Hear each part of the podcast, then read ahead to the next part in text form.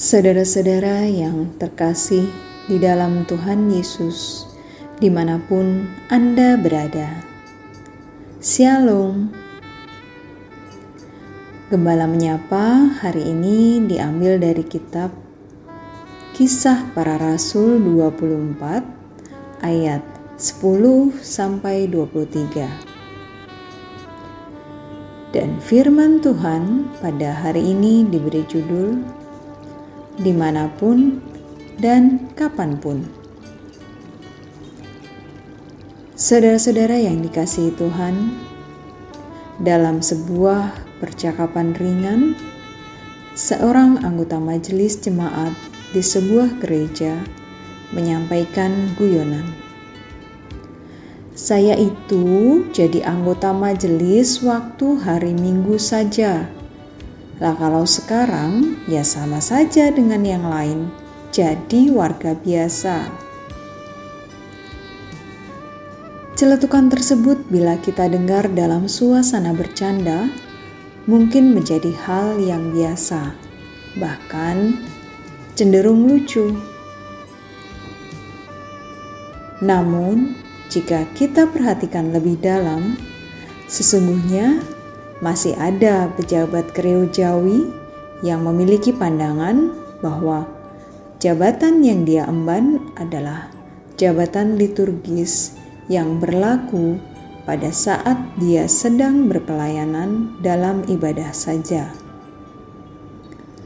Sedangkan ketika sudah di luar peribadatan, dia menilai jabatan yang ia emban sudah tidak berlaku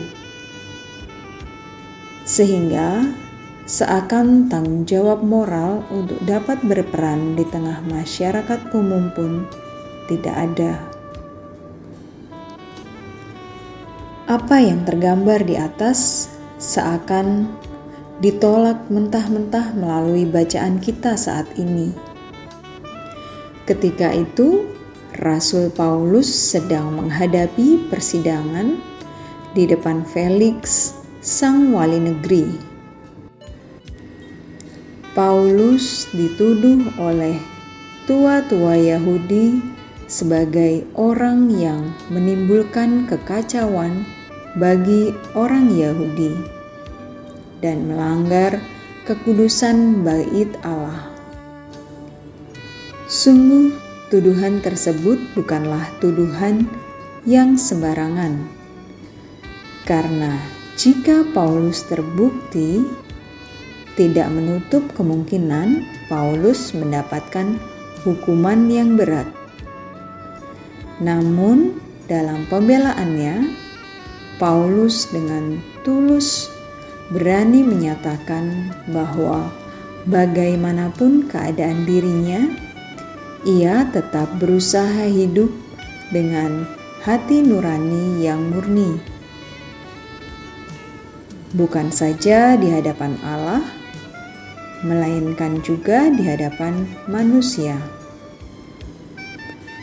Paulus seakan menjelaskan bahwa ketulusan dan kebaikannya bukan hanya sebagai persembahan kepada Tuhan saja, melainkan juga kepada sesamanya manusia.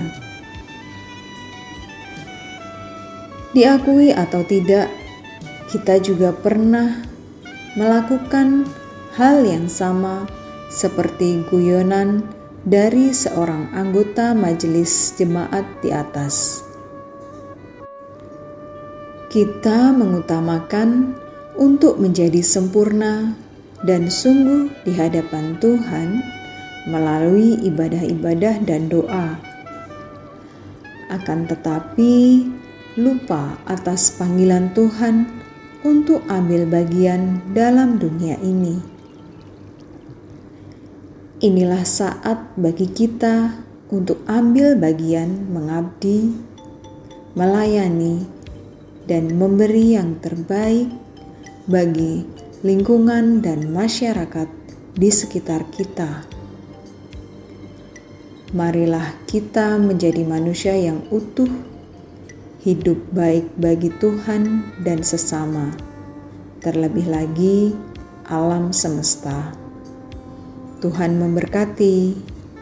Amin.